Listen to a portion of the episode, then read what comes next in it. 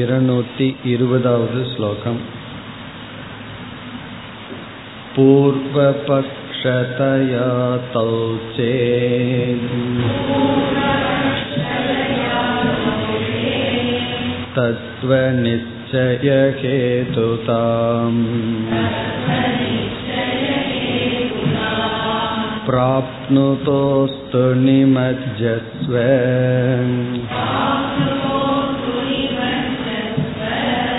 तयोर्नैतावतावशक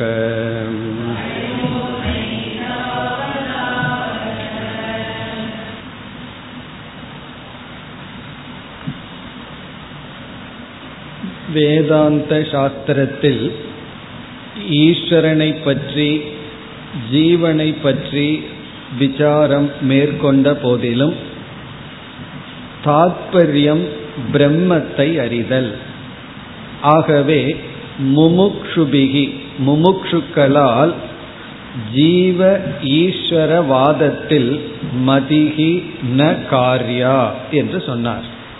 அதாவது ஜீவனை பற்றிய எத்தனையோ பிரக்ரியா முறைகள் இருக்கின்றன. ஜீவ தத்துவம் எது என்று விளக்கும் முறைகள். ஈஸ்வரனை விளக்குகின்ற முறைகள் இருக்கின்றன. அதிலெல்லாம் அதிகமாக நம்முடைய மதி புத்தியை செலுத்தக்கூடாது. கிந்து பிரம்ம தத்துவம் விசாரியம். பிரம்ம தத்துவத்தை தான் விசாரம் செய்ய வேண்டும். பிறகு தது புத்தியதாம் அதை அறிய வேண்டும் என்று சொன்னார். இதை கேட்டதற்கு பிறகு இப்பொழுது பூர்வபக்ஷி வருகின்றது. இருநூத்தி இருபதாவது ஸ்லோகத்தில். பூர்வபக்ஷி என்ன சொல்கின்றான்? ஜீவ தத்துவமும் ஈஸ்வர தத்துவமும் நாம் பிரம்ம தத்துவத்தை அறிந்து கொள்வதற்கு உபாயமாக இருக்கிறது என்றால் அதை ஏன் விசாரம் செய்யக்கூடாது என்பது பூர்வபக்ஷம். அதற்கு இங்கு பதிலானது அங்கீகாரம் கொடுக்கப்படுகிறது. ஆம் அதை செய்யலாம். ஆனால் அதிலேயே மூழ்கி விடாதே. இங்கு அனுமதி கொடுக்கப்பட்டு எச்சரிக்கை விடப்படுகிறது. ஜீவ தத்துவத்தை ஈஸ்வர தத்துவத்தை நாம் ஒரு உபாயமாக பயன்படுத்தலாம். ஆனால் அதில் நாம் மூழ்கிவிடக் கூடாது. அதைத்தான் இந்த ஸ்லோகத்தில் குறிப்பிடப்பட்டுள்ளது.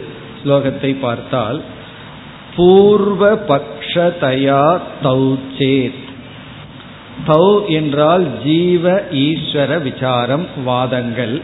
ஜீவனை பற்றிய வாதம் ஈஸ்வரனை பற்றிய வாதம் பூர்வ பக்ஷதயா இங்கு பூர்வ பக்ஷதையா என்றால் பொதுவா பூர்வ பக்ஷினா நமக்கு எதிரான கருத்தை சொல்பவன் அர்த்தம். இப்ப இந்த இடத்துல பூர்வ பக்ஷதையான ஒரு படியாக.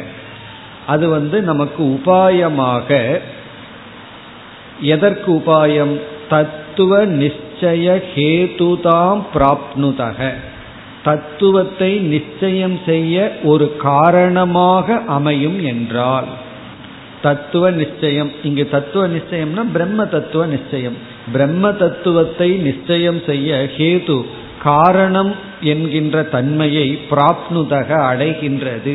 எப்படி என்றால் அது பூர்வ பட்சமாக இருந்து நமக்கு ஒரு படியாக இருந்து என்றால் இங்கு பதிலானது அஸ்து. அஸ்து என்றால் இருக்கட்டும். அதாவது கேள்வி கேட்பவனுடைய கேள்வியை நாம் அங்கீகரிக்கின்றோம். எப்பொழுதுமே நம்ம பூர்வபக்ஷியை நிராகரிப்பதில்லை. அதுல ஏதாவது ஒரு நல்ல அம்சம் இருந்தா அந்த அம்சத்தை ஏற்றுக்கொள்கின்றோம். அஸ்து இருக்கட்டும். அதாவது பயன்படுத்திக்கொள் அப்படின்னு சொல்ற. ஜீவனுடைய வாதம் ஈஸ்வரனுடைய வாதம் இதை பயன்படுத்திக்கொள். பிறகு வந்து கடைசி பகுதியில் எச்சரிக்கை விடுக்கின்றார். அதாவது ஒரு வார்னிங். ஆனால் மூழ்கி விடாதே. அந்த சப்தத்தில் நீ மூழ்கி விடாதே. சப்த ஜாலத்தில் மயங்கி விடாதே. சப்த ஜாலம் மகாரண்யம் எல்லாம் சொல்கிறார்கள் அல்லவா? என்ன இது இந்த சப்தத்துல போய் வீழ்ந்து விடாதே. அந்த எச்சரிக்கை விடப்படுகிறது. அப்பப்ப இந்த எச்சரிக்கை தேவைப்படுகிறது. இல்லை என்றால் இதுவே ஒரு பாஸ்ட் டைம் போல அதிலேயே நம்ம மூழ்கி விடுவோம். இங்கே என்ன எச்சரிக்கை? தயோகோ ந ஏதாவதா அவசகசன் ந நிமஜஸ்வ. இந்த பகுதியை எப்படி படிக்க வேண்டும் என்றால் முதல்ல தயோகோ என்ற சொல்லை எடுத்துக்கொள்வோம். நிமஜஸ்வ தயோர் ந ஏதாவதா வசக இப்ப தயோகோ என்றால் ஜீவ ஈஸ்வரவாதத்தில் தயோகோ என்றால் ஜீவ ஈஸ்வரவாத விஷயே. ஜீவ ஈஸ்வரவாத விஷயே. ந நிமஜஸ்வ. ந நிமஜஸ்வன மூழ்கி விடாதே. தயோகோ ந ந நிமஜஸ்வ. அந்த வாதத்தில் மூழ்கி விடாதே. எது ஜீவன் எது ஈஸ்வரன்கிற அந்த பிரக்ரியாவில் மூழ்கி விடாதே. ஏதாவதா நைதாவதா வசகன் இருக்கு அதை பிரிச்சா ந ஏதாவதா அவசக. ந ஏதாவதான இந்த அளவுக்கு பிரயோஜனம் இருக்கின்ற காரணத்தினால் நீ இதிலேயே மூழ்கி விடாதே. ஏதாவதான இதனால் மட்டும். இதனால்னு சொன்னா நமக்கு ஒரு படியாக இருக்கின்ற காரணத்தினால் அதிலேயே வீழ்ந்து விடாதே அமர்ந்து கொள்ளாதே. கடைசி சொல் அவசக. அவசகன உன் வயமின்றி. உன்னுடைய வசமில்லாமல் இவ்வளவு பிரயோஜனம் இருக்குங்கிறதுனால அதிலேயே மூழ்கி விடாதே. தயோகோ ந ஏதாவதா அவசக. அவசகசன் ந நிமஜஸ்வ. உன் வசமிழந்து நீ மூழ்கி விடாதே. ஏதாவதான இந்த பிரயோஜனம் இருக்கின்றது என்பதனால் மட்டும். ஒரு பொருள் எவ்வளவு தூரம் பிரயோஜனமோ அவ்வளவு தூரம் பயன்படுத்தினா நல்லது. அதுக்கு மேல பயன்படுத்தும் பொழுது அது நமக்கு தீங்கு விளைவிக்கின்றது. அது நம்மளுடைய திசையிலிருந்து எடுத்து சென்று விடுகிறது. ஆகவே ஒரு எச்சரிக்கை விடுகின்றார். வித்யாரிணர் அதை அவ்வப்போது செய்வார். காரணம் என்ன என்றால் அவரும் சாஸ்திரத்துல கரை கண்டவர். அவருடைய பேரே விளக்குகின்றது. வித்யாரண்யர். ஆரண்யம் அரண்யத்தை போல ஞானத்தை உடையவர் இருந்தாலும் அவர் வந்து தாத்பரியத்தை விடக்கூடாது விடக்கூடாதுன்னு சொல்லிக்கொண்டே இருக்கின்றார் இனி அடுத்த ஸ்லோகத்தில் வேறு ஒரு பூர்வபக்ஷம் வருகின்றது அதற்கும் பதில் பார்க்க போகின்றோம் இருநூத்தி இருபத்தி ஓராவது ஸ்லோகம் असङ्गचित् विपुर्जीवक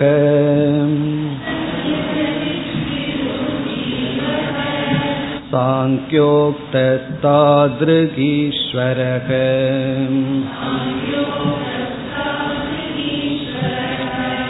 योगोक्तस्तत्त्वमोरर्थौ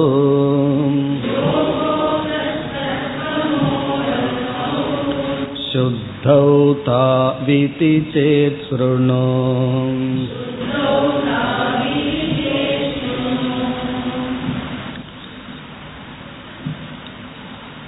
இங்கு பூர்வபக்ஷி யார் என்றால் யாரோ ஒரு மத்தியஸ்தன். அவன் வந்து சாங்கிய தத்துவத்தை படித்தவன் யோக தத்துவத்தை படித்தவன் வேதாந்த தத்துவத்தையும் படித்தவன். ஆனால் முழுமையாக புரிந்து கொள்ளாதவன். இந்த மாதிரி பல மதங்களை படித்தவன். இந்த பலருக்கு வந்து இதுதான் சரி மற்றதெல்லாம் தவறுன்னு சொல்றதுக்கு ஒரு பயம். நம்ம நாடே அப்படித்தான் இருக்கு. அதனுடைய நிலை என்னன்னா செக்குலரிசம்னு சொல்லி எல்லாத்தையும் நம்ம சேர்த்திக்குவோமே. எதற்கு ஒருத்தரை நம்ம நீக்குவது? தப்புன்னு சொல்றது. எல்லாத்தையும் சேர்த்திக்குவோம். யாரு என்ன சொன்னாலும் சரிதான். சிலர் அப்படித்தான். எவ்வளவு வருஷம் வேதாந்தம் படிச்சிருந்தாலும் என்ன செய்வார்கள்? யாராவது வேதாந்தம்ங்கிற பேர்ல என்ன சொன்னாலும் அவங்க சொன்னது சரிதான். நீங்க சொல்றது சரிதான் அப்படின்னு சொல்லி எல்லாத்தையும் சரின்னு எடுத்துக்குவோமே. ஏன் இதை தவறு? ஏன் இதை சரின்னு நம்ம வந்து சொல்ல வேண்டும்? அப்படின்னு சிலருக்கு ஒரு எண்ணம். இது எதை குறிக்கிறது அப்படின்னா நிஷ்டை இல்லை என்பதை குறிக்கின்ற. ஒன்ல நிஷ்டை ஒன்ல உறுதி வந்துட்டா இது சரி இது தவறு. அதாவது நம்ம யாருமே எந்த மனிதர்களையுமே நம்ம துவேஷிக்கவில்லை. தவறான கருத்தை சொன்னா தவறுன்னு சொல்றோம். சரியான கருத்தை சொன்னா சரின்னு சொல்றோம். அதற்காக நமக்கு துவேஷம் இருக்குங்கிற அர்த்தம் கிடையாது. ஒருவர் தவறான கொள்கையோட இருந்தா நம்ம அவரை வெறுக்கவில்லை அவருடைய கொள்கையைத்தான் தவறுன்னு சொல்கின்றோம். இப்படி பிரித்து பார்க்க தெரியாததுனால பலர் வந்து எல்லாம் சரின்னு எடுத்துக்கொள்வோம் அப்படின்னு நமக்கு தோன்று. அப்படிப்பட்ட ஒரு பூர்வபக்ஷி இப்ப என்ன சொல்றான்? சாங்கிய மதத்துல நம்ம வந்து ஜீவனுடைய லட்சணத்தை பார்க்கிறோம். யோக மதத்துல ஈஸ்வரனுக்கு கொடுக்கிற லட்சணத்தை பார்க்கிறோம். அப்படி பார்க்கையில வேதாந்தத்துல நம்ம என்ன சொல்றோமோ அதைத்தான அவர்களும் சொல்லி இருக்கிறார்கள். அப்படி இருக்கும் பொழுது சாங்கிய மதம் யோக மதம் எல்லாம் எப்படி தவறுன்னு சொல்வீர்கள். வேதாந்தம் ஒன்றுதான் சரி மீதி எல்லாம் தவறுன்னு எப்படி சொல்வீர்கள்? காரணம் என்ன என்றால் இவன் இங்கு குறிப்பிடுகின்றான். சாங்கியர்கள் ஜீவனுக்கு சொல்ற லட்சணத்தை குறிப்பிட்டு யோகிகள் ஈஸ்வரனுக்கு சொல்ற லட்சணத்தை இங்கு குறிப்பிட்டு நம்ம வேதாந்தத்திலையும் அதைத்தான சொல்றோம். இப்ப எல்லாமே அதை சொல்லும் பொழுது நமக்குள் ஏன் மதபேதம்? சாங்கியம் யோகம் வேதாந்தம் அப்படின்னு ஏன் மதபேதம்? எல்லாம் அதைத்தானே சொல்கிறார்கள். என்பது இங்கு பூர்வபக்ஷம். அதற்கு வந்து சித்தாந்தம் என்னங்கிறது அடுத்த ஸ்லோகத்திலிருந்து வரும். இந்த முழு ஸ்லோகமே பூர்வபக்ஷம். இப்படி ஒரு சந்தேகம் வந்தால் கேள் என்று மட்டும் சொல்லி முடிக்கின்றார். அடுத்ததுல வந்து இனி பதில் வர போகின்றது. அப்ப இங்க யார் பூர்வபக்ஷி என்றால் சமரசம் செய்பவன் அவனுக்கு மத பேதத்தை விரும்பாதவன் அல்லது சாங்கியம் யோகம் இது பூர்வபக்ஷம் அல்ல. சாங்கியர்களும் யோகிகளும் வேதாந்தத்தில் சொல்றதைத்தான் சொல்கிறார்கள். அதுதான் பூர்வபக்ஷி. இப்படி நம்ம ரொம்ப பேர்த்த பார்க்கிறோம். இப்ப சைவ சித்தாந்தம்னு ஒன்று இருக்கு. சைவ சித்தாந்தமும் வேதாந்தமும் ஒன்றுதான். அல்லது வந்து புத்திசம் ஒன்று இருக்கு. புத்த மதமும் வேதாந்தமும் ஒன்றுதான்னு பலர் சொல்வார்கள். அதுக்கு தயானந்த சாமிஜி மிக அழகான ஒரு பதில் சொல்வார். ஒன்றுன்னு சொன்னா எதற்கு புத்த மதம்னு பேர் வைக்கிறீர்கள்? எதற்கு சைவ சித்தாந்தம்னு பேர் வைக்கிறீர்கள்? எல்லாம் வேதாந்தம் உபனிஷத் மதம்னு வச்சுக்கலாமே அப்படி. அதாவது சில கருத்துக்கள் நம்ம சொல்றபடி அங்க இருக்கும். ஆனா அதனுடைய தாத்பரியம் அப்படி இருக்காது அப்படிங்கறதா கருத்து. அதுக்கு என்ன பதில் நம்ம இங்க பார்க்க போறோம்? அதை பார்த்தா நமக்கு தெளிவாகி விடும் இப்ப இந்த முழு ஸ்லோகமுமே பூர்வபக்ஷ ஸ்லோகம். இந்த முழு ஸ்லோகத்தை படிச்சா இது சரியா தான் இருக்கிற மாதிரி நமக்கு தெரியும். பதில படிக்கும் பொழுதுதான் நமக்கு புரியும். அது எப்படி? இப்ப நம்ம இந்த ஸ்லோகத்தை பார்ப்போம். முழு ஸ்லோகமே பூர்வபக்ஷி. அந்த பூர்வபக்ஷி என்ன சொல்றான்? அசங்க அசங்கம்னா அசங்கமான. சித் சைத்தன்ய சொரூபம். விபு விபு என்றால் முழுமையாக வியாபிக்கின்றவன் யார்? ஜீவக. ஜீவனுடைய சொரூபம் என்ன என்றால் அசங்க சொரூபம். அசங்க எதனோடும் சம்பந்தப்படாத சொரூபம். சித் சொரூபம் சைத்தன்ய சொரூபம் அதே சமயத்தில் விபுகு அனைத்தையும் வியாபிக்கின்ற சொரூபம் ஜீவனுடைய சொரூபம். இப்படி யார் சொல்கிறார்கள்? சாங்கிய உக்தக சாங்கியோக்தக. சாங்கியோக்தக ஜீவக. சாங்கிய உக்தக அப்படின்னா சாங்கிய மதத்தால் சொல்லப்பட்ட ஜீவனுடைய சொரூபம் இது. இப்ப சாங்கிய மதத்துல சாங்கியர்கள் வந்து ஜீவன் யாருங்கிற கேள்விக்கு அசங்க சுரூபம் சைத்தன்ய சுரூபம் விபு சுரூபம்னு சொல்லி இருக்கிறார்கள் இப்ப சாங்கியோக்த ஜீவக அசங்க சித் விபுகு பவதி. சாங்கியனால் சொல்லப்பட்ட ஜீவ தத்துவம் அசங்கமாக சைத்தன்யமாக எங்கும் வியாபிப்பதாக இருக்கின்றது. ஆனா இந்த சாங்கியர்கள் வந்து ஈஸ்வரனை ஏற்றுக்கொள்ளவில்லை. ஈஸ்வரனை பற்றி அவர்கள் இல்லைன்னு சொல்லிட்டதுனால யோகிகள் என்ன செய்கிறார்கள்? ஈஸ்வரனுக்கு லட்சணம் சொல்கிறார்கள். அதை இப்பொழுது எடுத்துக்கொள்கின்றான் பூர்வபக்ஷி. தாதிருக் ஈஸ்வரக யோகோக்தக. இப்ப யோகிகள் வந்து ஈஸ்வரனை பற்றிய லட்சணம் சொல்லும் பொழுது யார் ஈஸ்வரன் அப்படிங்கிறதுக்கு அவர்கள் பதில் சொல்லும் பொழுது தாதிருக் தாதிருக்னா இந்த தன்மையை உடையது. எந்த தன்மை? மீண்டும் இந்த மூன்று சொற்கள். அசங்க சைத்தன்ய விபு சுரூபக. தாதிருக் அப்படின்னா இதே தன்மையையும் ஈஸ்வரக இதே தன்மையை உடையதாக ஈஸ்வரனன் யோகோக்தக யோகிகளால் சொல்லப்படுகிறது. இப்ப யோகோக்த ஈஸ்வரக தாதிருக் பவதி. இப்ப யோகோக்த ஈஸ்வரகனா யோகிகளினால் சொல்லப்படுகின்ற ஈஸ்வரன் தாதிருக்னா இதே தன்மை. அதாவது இதே தன்மைனா அசங்க சைத்தன்ய சித் விபு ஸ்வரூபம் இப்ப சாங்கியர்கள் வந்து ஜீவனுக்கு அசங்க சித் விபுன்னு சொல்கிறார்கள். யோகிகள் ஈஸ்வரனுக்கு வந்து அசங்க சித் விபுன்னு சொல்கிறார்கள். இப்பொழுது வேதாந்தத்தையும் அவன் படிச்சிருக்கிறதுனால இந்த பூர்வபக்ஷி சொல்றான் வேதாந்தத்துல தான் இனி என்ன சொல்லப்படுகிறது? இந்த ஜீவனுக்கு ஈஸ்வரனுக்கு லட்சணம். அதை சொல்கின்றான் தத்துவ மோகோ அர்த்தம். தத்துவ மோகோன தத்துவம். தத்துவமசிங்கிற மகா வாக்கியத்துல தது துவமோகோ அப்படின்னா தத் என்ற சொல்லுக்கும் துவம் என்ற சொல்லுக்கும் அர்த்தம். இந்த அர்த்தமானது சுத்தௌ தௌ. அதாவது தத்பதம் துவம் பதம்னு எடுத்துக்கொண்டு அதனுடைய லட்சியார்த்தம் சுத்தமான அர்த்தம் என்ன அப்படின்னு சொல்லும் பொழுது இதே தான் நாமளும் சொல்றோம். ஜீவன் அசங்கம் சைத்தன்யம் விபுன்னு சொல்றோம். ஈஸ்வரன் வந்து சைத்தன்யம் விபுகு அசங்ககன்னு சொல்றோம். அப்ப தத்துவமோகோ அர்த்தவ் சுத்தவ் தௌ. தௌனா இந்த இரண்டு. சுத்தவ் அப்படின்னா சுத்தமான தத்துவம் அர்த்தமானது. அதாவது தத்பதத்தினுடைய சுத்தமான அர்த்தம் லட்சியார்த்தம் துவங் பதத்தினுடைய சுத்தமான அர்த்தம் இதுதான். என்று சொன்னால் அப்ப என்ன ஆகுது சாங்கியம் யோகம் வேதாந்தம் எல்லாமே ஒன்றைத்தானே சொல்கின்றோம். அவர்கள் வந்து ஜீவனுக்கு இப்படி ஒரு அர்த்தத்தை சாங்கியர்கள் சொல்கிறார்கள். யோகிகள் இதே லட்சணம் தான் ஈஸ்வரனுக்கு கொடுக்கிறார்கள். நாமும் வேதாந்தத்துல வந்து தத்துவம்ங்கிற பதத்துக்கு அதாவது ஜீவன் ஈஸ்வரன்கிறது யாருன்னா சுத்தமான ஜீவன் சுத்தமான ஈஸ்வரன்கிறது யார் என்றால் இப்படிப்பட்ட தன்மை உடையவர். அதாவது அசங்க சித் விபுகு என்று சொல்கின்றோம். ஆகவே மதபேதமே கிடையாது. எப்படி அவர்களெல்லாம் பூர்வ பக்ஷிகள்? யோகிகளும் சாங்கியர்களும் நமக்கு ஏன் பூர்வ பக்ஷி ஆக வேண்டும்? இதி சேத் ஸ்ருணு. இப்படி ஒரு சந்தேகம் வந்தால் இதி சேத். என்ன இந்த சந்தேகம் எல்லாம் நமக்கு ஆரம்பத்தில் வந்திருக்கு? இந்த கேள்வி வந்து இந்த பூர்வபக்ஷம் நமக்கு சாதாரணமாக தெரியும். ஆனா இந்த உலகத்துல இப்படிப்பட்ட பூர்வபக்ஷிகள் ரொம்ப இருக்கார் நம்மிடமே இருப்பார்கள். நம்ம கிளாஸ்லயே என்ன ஆகும்னா எதுக்கு மற்றவங்களை எல்லாம் நம்ம வந்து தவறுன்னு சொல்வது? எல்லாத்தையும் எடுத்துக்கலாமே எல்லாத்தையும் சேர்த்தி கொள்ளலாமே. காரணம் என்னன்னா இப்ப ரெண்டு பேர் வேதாந்த கிளாஸுக்கு வருகிறார்கள். ரெண்டு பேரும் ரொம்ப நண்பர்கள். ஒருவர் சைவ சித்தாந்தத்தை நல்லா படிச்சிருக்கார். அவர் சைவ சித்தாந்தம் சரிங்கிறார். அப்ப நான் வந்து அது தப்புன்னு சொன்னா எனக்கு நட்பு போயிருமே. இப்படி ஒரு பயம். அதனால என்னன்னா அதையும் இது ஒண்ணுன்னு வைத்துக் கொள்ளலாமே. அப்படி பலர் அதுதான் இங்க வந்து பூர்வபக்ஷமா இப்பொழுது வருகிறது.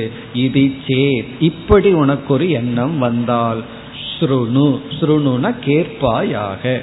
இப்ப சித்தாந்தி சொல்ற இப்படி நீ சந்தேகப்பட்டால் அதாவது சாங்கியர்கள் யோகிகள் எல்லாம் நமக்கு பூர்வபக்ஷிகள் அல்ல நம்ம சொல்றதத்தான் அவர்களும் சொல்கிறார்கள்.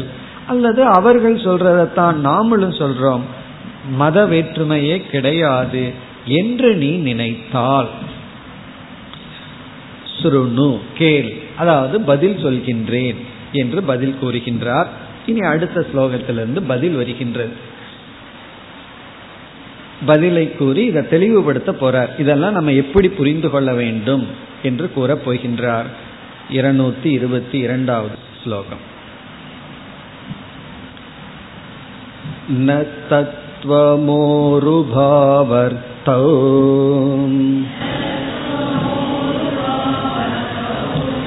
अस्मत्सिद्धान्ततां गतौ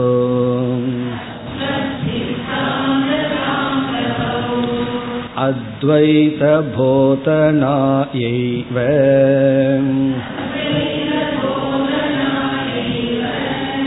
सा कक्षा काचिदिष्यते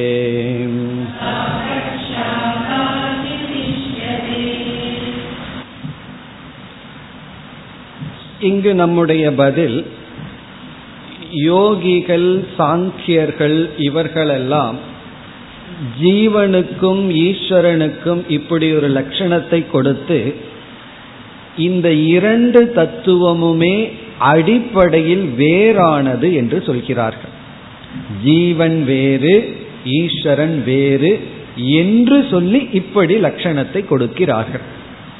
அது மட்டுமல்லாமல் ஜீவனை பற்றிய ஞானத்தினால்தான் மோட்சத்தை அடைய முடியும்.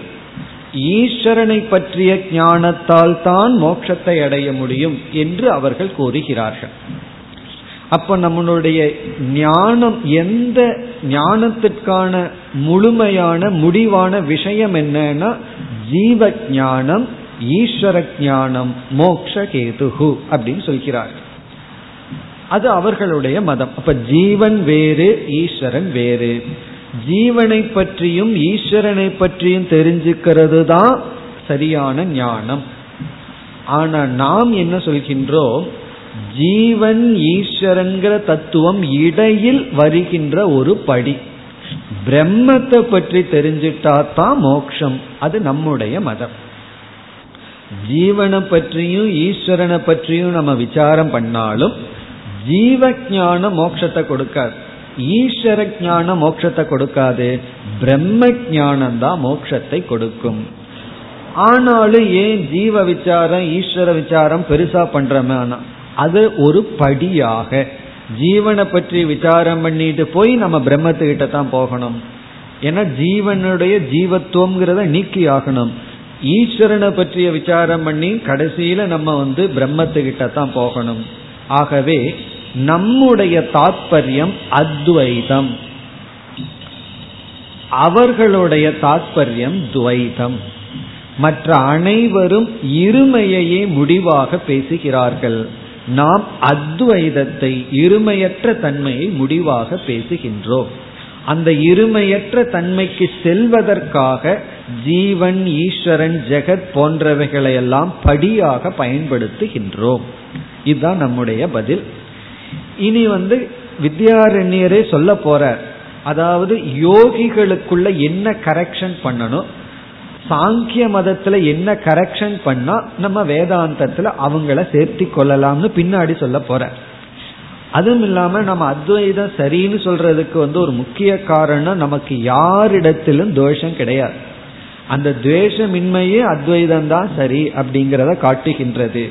ஆகவே ஒருவருடைய கருத்து தவறுன்னு நம்ம சொல்வதனால அவர் மீது நமக்கு வெறுப்பு இருக்குங்கிறத நிலைநாட்டுவதில்லை. தவறுன்னு சொல்வது வந்து தவறாக இருந்தால் அது தவறுன்னு சொல்வது தான் சரி. சரியா இருந்தா சரின்னு சொல்வது சரி போல தவறா இருந்தா அதை தவறுன்னு சொல்வது தான் சரி. இந்த தவறுன்னு சொல்றத தவறா இருக்கிறத தவறுன்னு சொல்றத தவறுன்னு சொன்னா அது வந்து சரியல்ல. அதுதான் நம்ம புரிந்து கொள்ள வேண்டியது. இப்ப இங்கு வந்து நமக்கு யார் மீதும் துவேஷம் இல்லாமல் தவறான ஒரு கருத்தில் இருப்பவர்களை தவறுன்னு தான் சொல்லி ஆக வேண்டும். அதை இங்கு குறிப்பிடுகின்றார். ந தத்துவமோகோ உபௌ அர்த்தவ் தத்துவமோகோ என்றால் தத்துவமசி என்ற சொல்லில் தத்துவம். இந்த இரண்டினுடைய தத்துவமோகோ உபௌ அர்த்தௌ. இந்த இரண்டு அர்த்தமும். தற்பதத்தினுடைய தொன்பதத்தினுடைய இந்த இரண்டு அர்த்தமும் அதாவது எந்த அர்த்தத்தை யோகிகள் சாங்கியர்கள் கூறுகிறார்களோ அந்த இரண்டு அர்த்தமும் தத்துவமோகோ உபௌ அர்த்தம். அதாவது சாங்கியர்கள் யோகிகள் சொல்கின்ற தத்துவம் இந்த இரண்டு பொருள்களும். ந அஸ்மத் சித்தாந்ததாம் கதௌ. அஸ்மத் என்றால் நம்முடைய சித்தாந்ததாம் என்றால் முடிவை சித்தாந்தத்தை நகதவ் அடையவில்லை. சரியாக இல்லை. நம்முடைய சித்தாந்தத்திற்குள் வருவதில்லை. அவர்கள் சொல்கின்ற தத்துவம் பதங்கள் நம்முடைய சித்தாந்தத்திற்குள் வருவதில்லை. அதாவது நாம் சொல்லும்படி அவர்கள் சொல்வதில்லை. நம்ம சொல்ற மாதிரி சில வார்த்தைகளை சொன்னாலும் நாம சொல்ற அர்த்தத்துல அவர்கள் சொல்வதில்லை.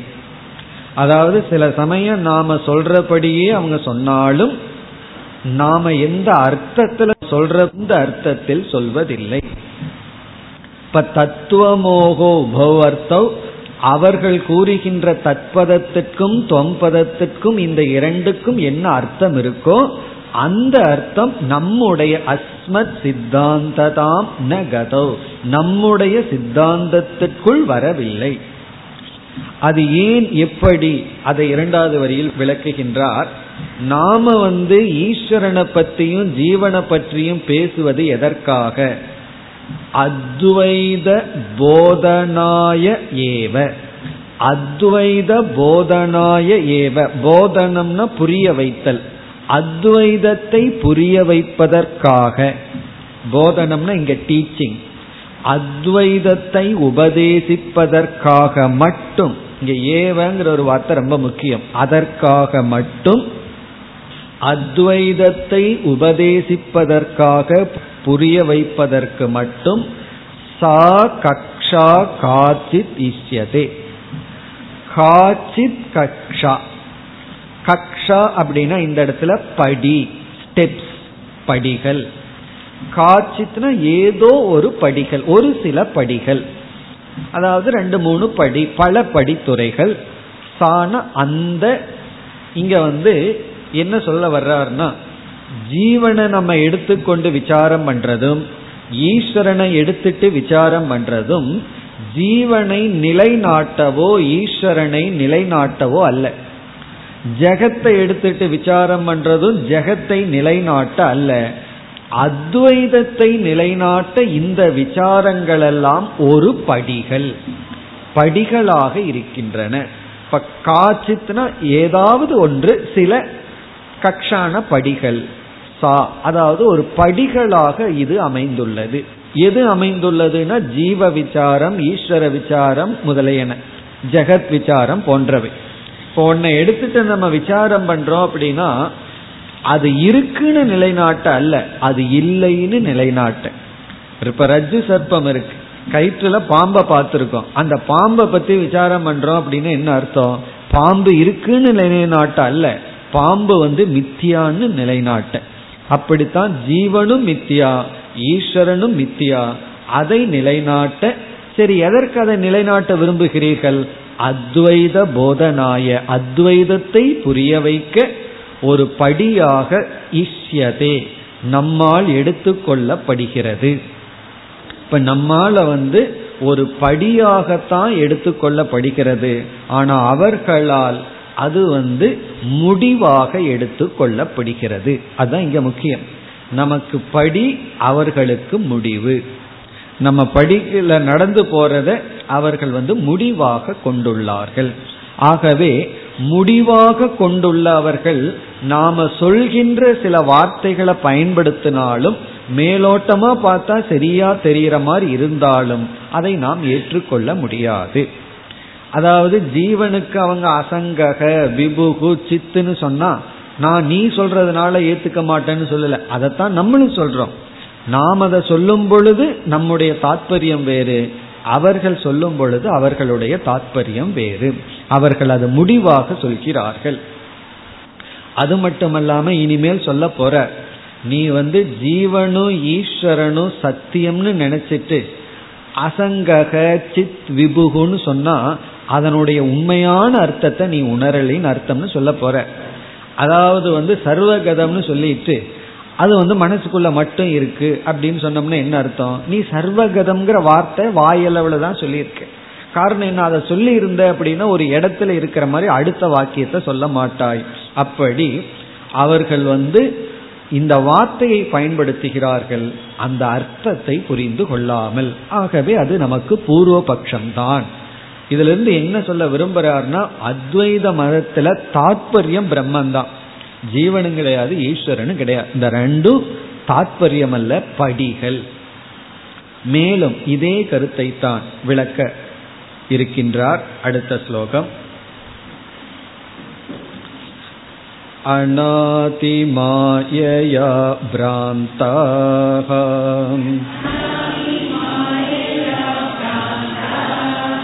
जीवेशौ सुविलक्षणौ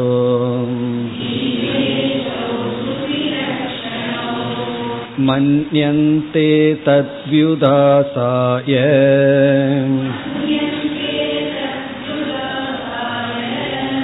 केवलं शोधनं तयोः நாம மட்டும் சரியா சொல்றோம் மற்ற மதவாதிகள் எல்லாம் தவறாக கூறுகிறார்கள் அதற்கு என்ன காரணம் பதில் சொல்கின்றார் அனாதி மாயையா பிராந்தாகா. பிராந்தாகா குழப்பத்தை அடைந்துள்ளார்கள். அவர்களுக்குள்ள பிராந்தி இருப்பதனால் நம்ம லோக்கலும் எடுத்துக்கலாம். அது பிராந்தி அது வந்து இன்டலெக்சுவல் பிராந்தி இருப்பதனால். சரி எதனால அந்த பிராந்தி குழப்பம் வந்தது? அனாதி மாயையா அனாதி காலம் தொட்டு மாயையினால் ஏற்பட்ட பிராந்தியினால். இங்க மாயாங்கிற சொல் ஆவரண சக்தியை குறிக்கின்றது மாயையினுடைய ஆவரண சக்தியின் விளைவாக வந்த பிராந்தியினால். பிராந்திங்கிறது விக்ஷேபத்தை குறிக்கின்றது. இங்க வந்து குழப்பம் அத்தியாசம். மாயையினுடைய ஆவரண சக்தியினால இவர்கள் வந்து தத்துவத்தை தவறாக புரிந்துள்ளார்கள். பிராந்தாகா. சரி அவங்களுடைய பிராந்தி எப்படி இருக்கிறது? அந்த பிராந்தியை விளக்குகிறார். அவர்களுடைய குழப்பத்தை விளக்குகின்றார். அவங்க வந்து குழப்பத்தில் எப்படி சொல்கிறார்களா? ஜீவேஷோ சுவிலக்ஷணௌ மன்யந்தே. ஜீவேஷோ ஜீவனும் ஈஸ்வரனும் சுவிலக்ஷணம் விலக்ஷணம். அப்படின்னா வேறுபட்டவர்கள். சு அப்படிங்கிறது முற்றிலும். சுவிலக்ஷணோ என்றால் முற்றிலும் வேறுபட்டவர்கள் என்று மன்யந்தே கருதுகிறார்கள் நினைக்கின்றார்கள். அனாதி மாயையினால் பிராந்தியை அடைந்தவர்கள் ஜீவனும் ஈஸ்வரனும் முற்றிலும் வேறுபட்ட தத்துவங்களாக மன்யந்தே கருதி வருகிறார்கள். அப்ப நம்ம என்ன செய்ய வேண்டும்? அதை இங்கு கூறுகின்றார். சரி அவர்கள் அப்படி கருதி வரும் பொழுது அவர்கள் மட்டுமல்ல நாம் அனைவரும் அப்படித்தான் ஆரம்பத்தில் கருதி வருவோம். ஆகவே தத் வியுதாசாய தத் வியுதாசாயன அந்த பிராந்தியை நீக்குவதற்காக. வியுதாசாயன நீக்குவதற்காக. ததுனா தத் பிராந்தி அந்த அறியாமை அந்த அத்தியாசம் அல்லது தவறான கொள்கையை நீக்குவதற்காக. ஜீவனும் ஈஸ்வரனும் முற்றிலும் வேறு என்ற கொள்கையை அவர்கள் கொண்டுள்ளார்கள். அதை நீக்குவதற்காக தயோகோ சோதனம் சோதனம் கிருதம் அத தயோகோன்னு அந்த ஜீவ ஈஸ்வரன். அந்த ஜீவன் ஈஸ்வரன் இந்த இரண்டு தத்துவத்தை சோதனம் என்றால் நாம் விசாரம் செய்கின்றோம். நாம வந்து ஜீவ ஈஸ்வரனை நிலைநாட்ட அல்ல. ஜீவ ஈஸ்வரனை நாம் சோதனம் செய்கின்றோம். இங்க சோதனம் அப்படின்னு சொன்னா விசாரம் செய்தல் அல்லது தூய்மைப்படுத்துதல். சோதனம் அப்படின்னா தூய்மைப்படுத்துதல் புடம் போடுதல். அந்த ரெண்டு தத்துவத்தை எடுத்துட்டு புடம் போட்டு பார்க்கறோமா அதுக்குள்ள என்னதான் உண்மை இருக்கு அப்படின்னு சொல்லி. அதை வந்து இருக்குன்னு நிலைநாட்டை எடுத்துட்டு விசாரம் பண்ணல. அதுக்குள்ள என்ன இருக்குன்னு பார்க்கறதுக்கு விசாரம் பண்ண இந்த ரெண்டுக்கும் வேற்றுமை இருக்கு. ஜீவ ஈஸ்வரன் இருக்குன்னு எடுத்துட்டு விசாரம் பண்ணல. அதுக்குள்ள என்னதான் இருக்குன்னு விசாரம் பண்றோம். சோதனம் கேவலம் அப்படின்னு சொன்னா கேவலம்ங்கிறது வந்து அதை சோதனம்தான் நம்ம பண்றதுக்கு அதை எடுத்துக்கிறோமே தவிர அதை நிலைநாட்ட அல்ல. சோதனம் கேவலம் சோதனம். கேவலம் சோதனம் அப்படின்னா அதை விசாரம் பண்றதுக்கு தான் எடுத்துக்கிறோமே தவிர நிலைநாட்டுவதற்கு எடுத்துக்கொள்ளவில்லை. அது வேறுனு முடிவு செய்வதற்கு எடுத்துக்கொள்ளவில்லை. அதாவது சோதனம் அப்படிங்கிறது விசாரம். விசாரத்துக்கு தான் எடுத்துக்கிறோமே தவிர நிலைநாட்ட எடுத்துக்கொள்ளவில்லை. இப்படி யாரெல்லாம் ஜீவனும் ஈஸ்வரனும் வேறு என்று சொல்கிறார்களோ அவர்களெல்லாம் பிராந்தாக மாயையினால் குழப்பத்தை அடைந்துள்ளவர்கள். அந்த குழப்பத்தை நீக்க நாம் இந்த இரண்டு தத்துவத்தையும் எடுத்துக்கொண்டு புடம் போடுகின்றோம். அதை நாம் வந்து விசாரம் செய்து பார்க்கின்றோம். இப்ப வந்து கேவலம் சோதனம் கிரியதே. அதாவது வெறும் விசாரம்தான் செய்யப்படுகிறதுன்னு சொன்னார். உடனே அடுத்த ஒரு சில ஸ்லோகங்களில் சரி அந்த சோதனம் என்ன அப்படிங்கிறத சொல்ல போகிறார். நாம எப்படி தத்துவமசிங்கிற பதார்த்தத்தை எடுத்துட்டு விசாரம் செய்து நாம எப்படி நிலைநாட்டுகிறோம் அப்படிங்கிறத காட்ட போற ஆகவே இனி வருகின்ற சில ஸ்லோகங்களில் சோதனம் செய்கின்றார். அதாவது தத்பதம் தொம்பதத்தை நம்ம எடுத்துட்டு எப்படி நம்ம அதுல விசாரத்துல ஈடுபட்டு என்ன முடிவுக்கு வருகின்றோம். அவர்கள் வந்து அசங்கக சித் விபுன்னு சொல்லி விட்டு விட்டார்கள். அது அதுக்கு மேல அவங்க சோதனை செய்யல.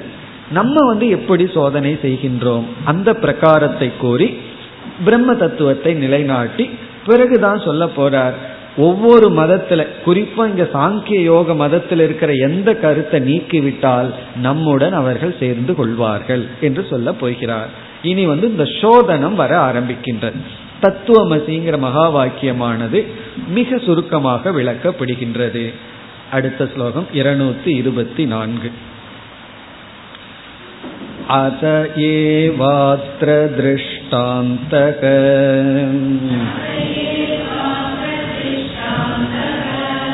योग्य प्राक् सम्यगीरितः।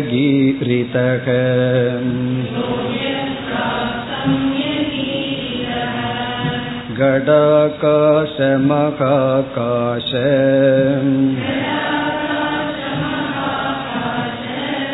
जलाकाशाभ्रकात्मकः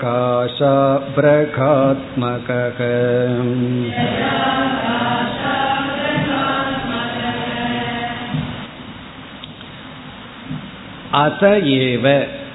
ஆகவேதான். ஆகவேதான் என்றால் தது துவம் என்ற சொல்லானது விசாரிக்கப்பட வேண்டும். ஆகவேதான். எஸ்மாத் சோதனீயம் தஸ்மாத் யாது காரணத்தினால் தது துவம் என்ற பதமானது ஆராயப்பட வேண்டுமோ? ஆகவேதான். அதாவது ஈஸ்வரனும் ஜீவனும் விசாரிக்கப்பட வேண்டும். ஆகவே எதற்கு விசாரிக்கப்பட வேண்டும்ங்கிறத சொல்லிட்டே வர்ற எதற்கு விசாரிக்கப்பட வேண்டும்னா பிரம்மத்தை பிரம்ம தத்துவத்தை புரிந்து கொள்ள. ஆகவேதான் அத்திர திருஷ்டாந்தக.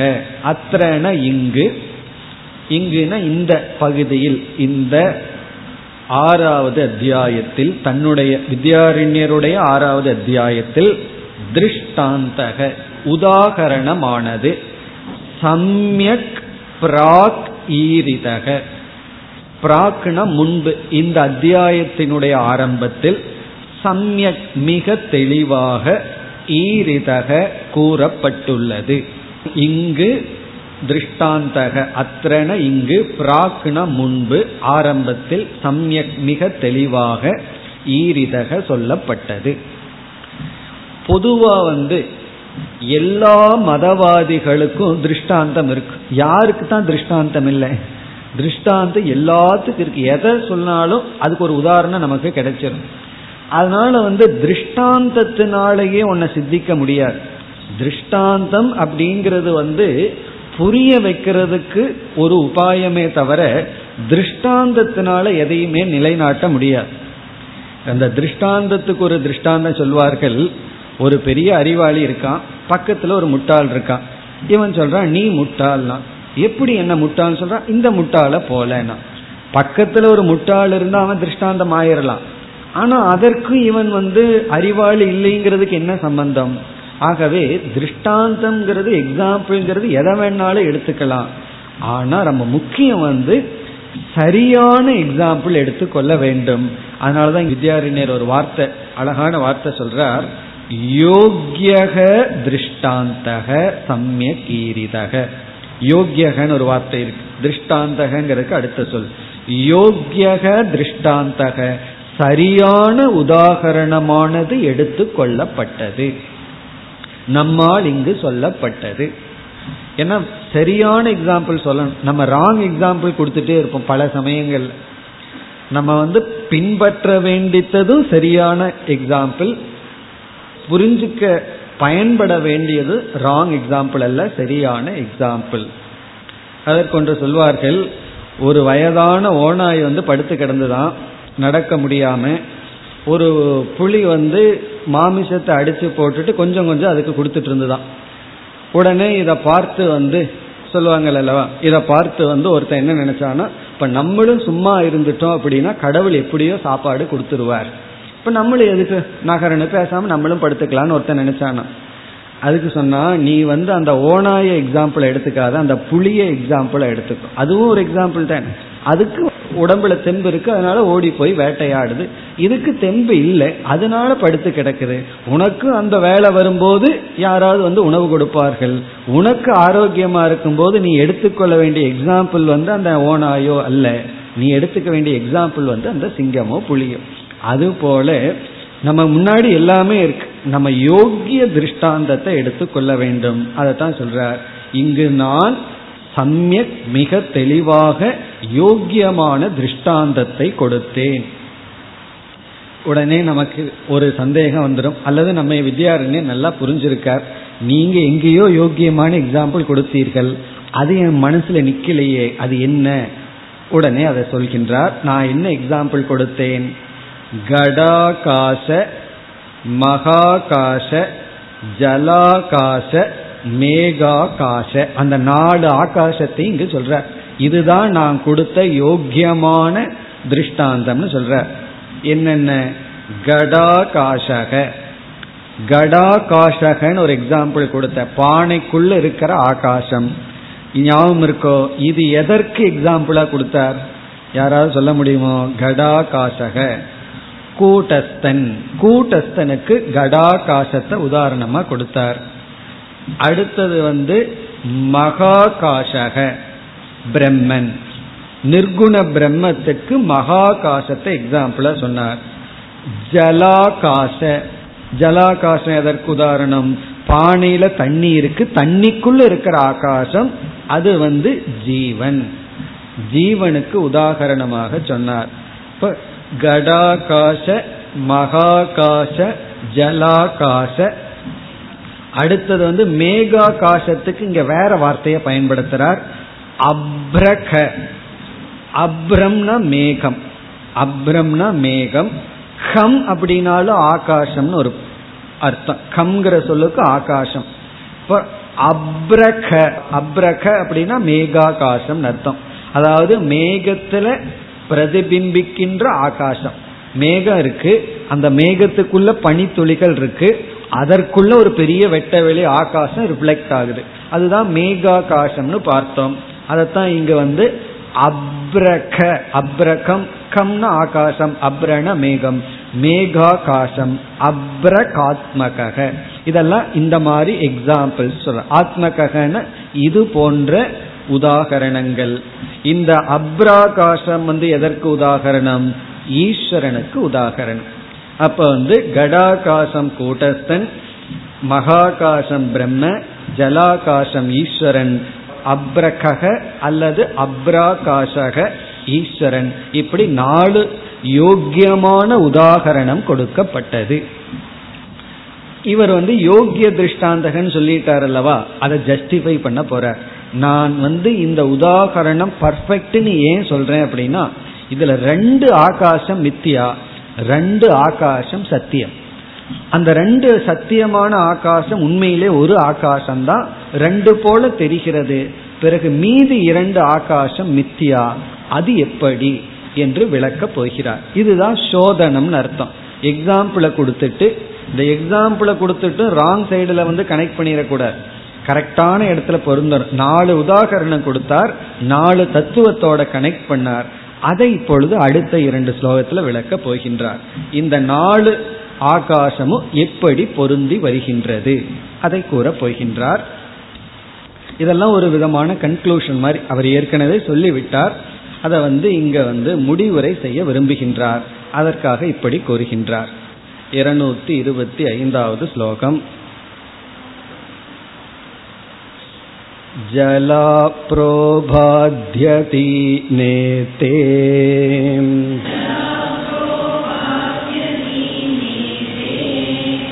जलाकाशाप्रखेतयोः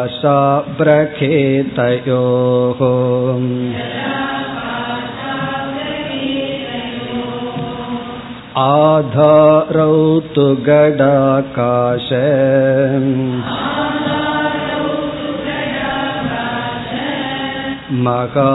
महाकाशोऽसु निर्मलो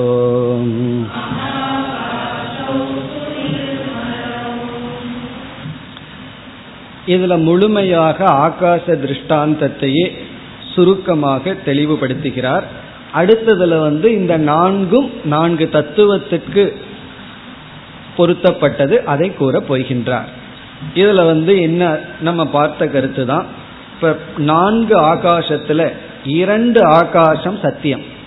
என்ன இரண்டு ஆகாசம் சத்தியம்? முதல்ல சொன்ன கடாகாசமும் மகாகாசமும் உண்மையான ஆகாசம்.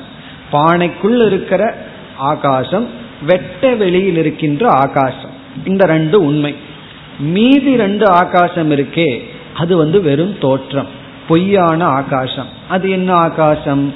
பானைக்குள்ள தண்ணீர் இருக்கு தண்ணீருக்குள்ள ஒரு ஆகாசம் தெரியுதே அது வந்து ஜலாகாசம்னு சொல்றோம். அந்த ஜலாகாசம் வந்து உண்மையானதல்ல பொய்யான ஆகாசம். அதே போல மேகம் இருக்கு மேகத்துக்குள்ள இருக்கிற பனித்துளிக்குள்ள ஒரு ஆகாசம் தெரியுதே அதுவும் பொய்யான ஆகாசம். அப்படி இரண்டு பொய்யான ஆகாசம் இரண்டு உண்மையான ஆகாசம். இப்ப என்ன சொல்றாருன்னா இந்த இரண்டு பொய்யான ஆகாசத்துக்கு ஆதாரமாக இருப்பது இரண்டு உண்மையான ஆகாசம். இப்ப இரண்டு உண்மையான ஆகாசங்கள் இரண்டு பொய்யான ஆகாசத்துக்கு ஆதாரம். அப்போ ரெண்டு ஆகாசம் உண்மையா இருக்கா அப்படின்னு கேட்டா அந்த இரண்டும் உண்மையிலேயே வேறுபட்டதல்ல ஒரு ஆகாசம்தான். அதைத்தான் இங்கு விளக்குகின்றார். இப்ப வந்து இந்த பொய்யான ஆகாசம் வருவதற்கு என்ன காரணம்? அதை இங்கு குறிப்பிடுகின்றார். ஜல அப்ர உபாதி அதீமே தே ஜலாகாச அப்ரகே. இந்த முதல் வரியை பிரித்து படித்தோம்னா எப்படி படிக்க வேண்டும் என்றால் ஜல முதல் சொல் அப்ர. ஜலம் ஜல அப்ர. உபாதி ஜல அப்ர உபாதி. அதாவது ஜலமும் ஜலம்னா தண்ணீர். பானைக்குள்ள இருக்கிற தண்ணீர் அப்ரம் அப்படின்னா மேகம். ஜலம் அப்ரம் இந்த இரண்டும் உபாதி. இந்த இரண்டும் உபாதி. உபாதினா இந்த இடத்துல நிமித்தம். தண்ணீரும் மேகமும் நிமித்தமா இருக்கு. எதற்குனா? ஜலாகாசமும் மேகாகாசமும் வர ஜலமும் மேகமும் உபாதியாக இருக்கிறது. இப்ப ஜலாகாசம்னு ஒன்று உற்பத்தியாக மேகாகாசம்னு ஒன்று உற்பத்தி ஆகணும்னா அதற்கு எது உபாதி எதை காரணமாக இருக்கிறதுனா ஜலமும் மேகமும். உண்மையிலேயே மேகம்னு சொல்றோம் மேகத்துக்குள்ளேயும் ஜலம்தான் இருக்கு. பனித்துளிகளாக இருக்கின்ற ஜலம். அதைத்தான் இங்க சொல்கின்றார். ஜல அப்ர உபாதி ஜலத்தையும் மேகத்தையும் உபாதியாக அதீனே அதை சார்ந்து அந்த உபாதிகளை சார்ந்து அதீனம்னா சார்ந்து ஜலம் என்கின்ற மேகம் என்கின்ற உபாதியை சார்ந்து எது இருக்கு? தே இந்த இரண்டு. என்ன? ஜலாகாச அப்ரகே தக. தகன்னு போட்டு ஒரு ஃபுல் ஸ்டாப் வைக்கணும். தகன இருக்கிறது. ஏன்னா இங்க வந்து திவச்சனம் அதாவது ஜலாகாசமும் மேகாகாசமும் எப்படி இருக்கிறது? ஏன் வந்துள்ளது என்றால் ஜலம் மேகம் என்ற உபாதியை சார்ந்து வந்துள்ளது. இங்க படிக்கிறதுக்கு தான் டெக்னிக்கலா இருக்கு. ஆனா ரொம்ப சுலபம். அதாவது ஜலாகாசம் எப்படி உற்பத்தி ஆச்சுன்னா ஜலத்தினால உற்பத்தி ஆச்சு. ஜலத்துக்குள்ள ஆகாசம் ஏன் தெரியுதுன்னா ஜலம் இருக்கிறதுனால தெரியும் மேகத்துக்குள்ள ஆகாசம் ஏன் தெரியுதுன்னா மேகம் இருக்கிறதுனால தெரியுது. ஆகவே அந்த ஆகாசங்கள் எதை சார்ந்திருக்கு? ஜலத்தையும் மேகத்தையும் சார்ந்திருக்கு. ஆகவே அது சுதந்திரமான ஆகாசம் அல்ல. ஜலம் போனா போயிரும் மேகம் போனா போயிரும். அப்படி ஜலம் மேகம் என்ற உபாதியை சார்ந்து இருப்பது ஜலாகாசமும் மேகாகாசமும். இந்த உபாதியினால பிறகு ஜலத்துக்கும் சரி ஜலாகாசத்துக்கும் சரி மேகத்துக்கும் சரி மேகாகாசத்துக்கும் சரி எல்லாத்துக்குமே ஆதாரமா இருக்கிறது என்ன? அதை கூறுகின்றார் தயோகோ ஆதாரௌத்து. இந்த இரண்டுக்கும் ஆதாரம் ஜலத்துக்கும் மேகத்துக்கும் ஜலத்தில் இருக்கின்ற ஆகாசத்திற்கும் மேகத்தில் இருக்கின்ற ஆகாசத்திற்கும் அனைத்திற்கும் ஆதாரவு கடாகாச மகாகாசோ. அதாவது பானையில் இருக்கின்ற ஆகாசமும் மகாகாசம் வெளியே இருக்கின்ற ஆகாசமும் சுநிர்மலவ் மிக மிக தூய்மையானது. அதாவது உபாதியினுடைய சம்பந்தத்தினால் தோன்றாமல் சுதந்திரமாக நிர்மலமான ஆகாசம் கடாகாசமும் மகாகாசமும். இப்படி அதாவது ஜலமும் மேகமும் உபாதி. இந்த உபாதியிலிருந்து ரெண்டு ஆகாசம் வந்திருக்கு. இந்த உபாதிக்கே ஆதாரமா இருக்கிறது என்ன? அப்படின்னா ஒரிஜினல் ஆகாசம் கடாகாசமும் மகாகாசமும். இப்ப இந்த உபாதிக்குமே ஆதாரமா இருக்கிறது. இப்ப இந்த யோக்கியமான திருஷ்டாந்தத்துல என்ன சொல்லப்பட்டுள்ளதுன்னா இருக்கிறது ஒரே ஒரு தத்துவம். சமஷ்டின்னு வரும்பொழுது மகாகாசமும் வெஷ்டிக்குள்ள கடாகாசம்னு பேர் சொல்லிக்கிறோம். அது இந்த பானை இருக்கிறதுனால. பிறகு வந்து அதிலிருந்து ரெண்டு ரிஃப்ளெக்ஷன்ஸ் வந்திருக்கு. அதற்கும் இந்த ஒரிஜினல் ஆகாசம் தான் அதிஷ்டானம் என்று ஆகாச திருஷ்டாந்தத்தை கூறி இனி அப்படியே இவர் வந்து ஒரிஜினலுக்கு வர்றார். இந்த நான்கு ஆகாசத்தை நான்கு தத்துவத்தோடு சேர்த்தோம் அல்லவா? அதை இப்பொழுது சேர்த்து எதற்கு எதோடு ஒப்பிடப்படுகிறது என்று கூறுகின்றார். அடுத்து இருநூத்தி இருபத்தி ஆறாவது ஸ்லோகம் एवमानन्तविज्ञान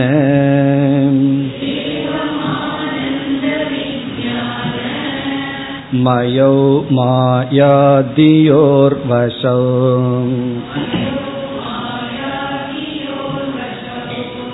तदधिष्ठानकूटस्थ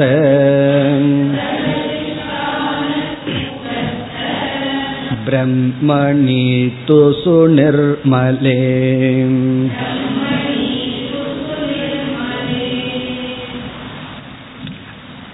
ஏவம் அதுபோல இங்கேயும் நான்கு தத்துவங்கள் ஜீவன் ஈஸ்வரன் கூட்டஸ்தன் பிரம்மன் இதுல நமக்கு தெரிஞ்சதுதான் அதைத்தான் இங்க கனெக்ட் பண்றார் சேர்த்துகின்றார் ஆனந்த விஜானமயோ இங்க ஆனந்தமயோ அப்படிங்கிறது ஈஸ்வரனை குறிக்கின்றது. விஜயானமயம்ங்கிறது ஜீவனை குறிக்கின்றது ஆனந்த விஜயானமய ஆனந்தமயனும் விஜயானமயனும் இங்கெல்லாம் தான் கொஞ்சம் கவனமா இருக்கணும்.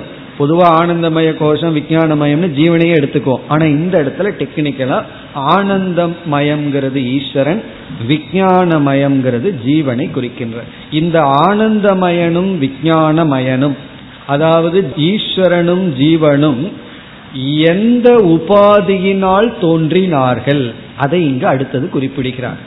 எப்படி ஜலாகாசமும் மேகாகாசமும் எந்த உபாதியின் நிமித்தமாக தோன்றியதோ அதே போல ஈஸ்வரனும் ஜீவனும் எதை உபாதியாக கொண்டு தோற்றத்தை அடைந்தார்கள்? மாயா தியோகோ வசவ் வசௌ பவதக அல்லது ஸ்தக. மாயா மாயா என்ற உபாதி தியோகோ தியகன புத்தி. நம்முடைய இண்டிவிஜுவல் புத்தி அந்த கரணம் இப்ப மாயா அந்த கரணம் என்ற உபாதியில் வசத்தில் வந்தவர்கள் தோன்றியவர்கள். இப்ப ஈஸ்வரன் வந்து எதனுடைய வசத்துல தோன்றினார்னா பிரம்மனை ஆதாரமாக கொண்டுள்ள மாயா என்ற உபாதியில் வந்தவர் தான் ஆனந்தமயம்னு சொல்லப்பட்ட ஈஸ்வரன். ஈஸ்வரன் சொல்லும்போது அங்க சேதன தத்துவம் டோட்டல் சிதாபாசன் அது வந்து மாயே என்ற உபாதியில் வந்தவர். பிறகு ஜீவன் வந்து எப்படி வந்துள்ளான்னா புத்தி அல்லது அந்த கரணம் என்ற உபாதியினுடைய வசத்தில் வந்தவன். அப்ப ஜீவன்கிறவன் வந்து அந்த கரணம்ங்கிற உபாதியில் தோன்றிய ஈஸ்வரன்கிறது மாயை என்ற உபாதியில் தோன்றிய. சரி இந்த இரண்டு உபாதிக்கு ஆதாரமா இருக்கிறது என்ன? இரண்டாவது வரி தது அதிஷ்டான. தததிஷ்டான இந்த இரண்டுக்கும் அதிஷ்டானமாக இருப்பது கூட்டஸ்த பிரம்மணி. இங்க கூட்டஸ்தங்கிறது விஜயானமயத்துக்கு விஜயானமயத்துக்கு ஆதாரமா கூட்டஸ்தனும் ஆனந்தமயத்துக்கு ஈஸ்வரனுக்கு ஆதாரமா பிரம்மனும் உள்ளது.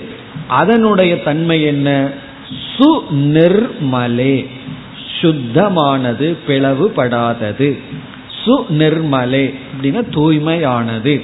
இப்ப தூய்மையான கூட்டஸ்தனும் பிரம்மனும் ஜீவனுக்கும் ஈஸ்வரனுக்கும் ஆதாரம். அப்படின்னா என்ன? ஜீவனும் பொய் ஈஸ்வரனும் பொய். இருக்கிறது வந்து கூட்டஸ்தன் பிரம்மன். இந்த ரெண்டும் பொய்ன்னு சொன்னா கூட்டஸ்தன் பிரம்மன்கிற பேரும் பொய். கடைசியில இருக்கிறது அத்வைதம். அதுதான் இங்கு கருத்து. இனி வந்து என்ன சொல்ல போற இந்த இதே கருத்தை யார் சொன்னாலும் நாம் ஏற்றுக்கொள்கின்றோம். அவர்களை வந்து நம்ம வேதாந்தத்துல சேர்த்திக்குவோம்னு சொல்ற. நம்மளுடைய கட்சியில சேர்த்தி கொள்வோம் இப்படி யார் கூறினாலும். மேலும் அடுத்த வகுப்பில் தொடர்போம்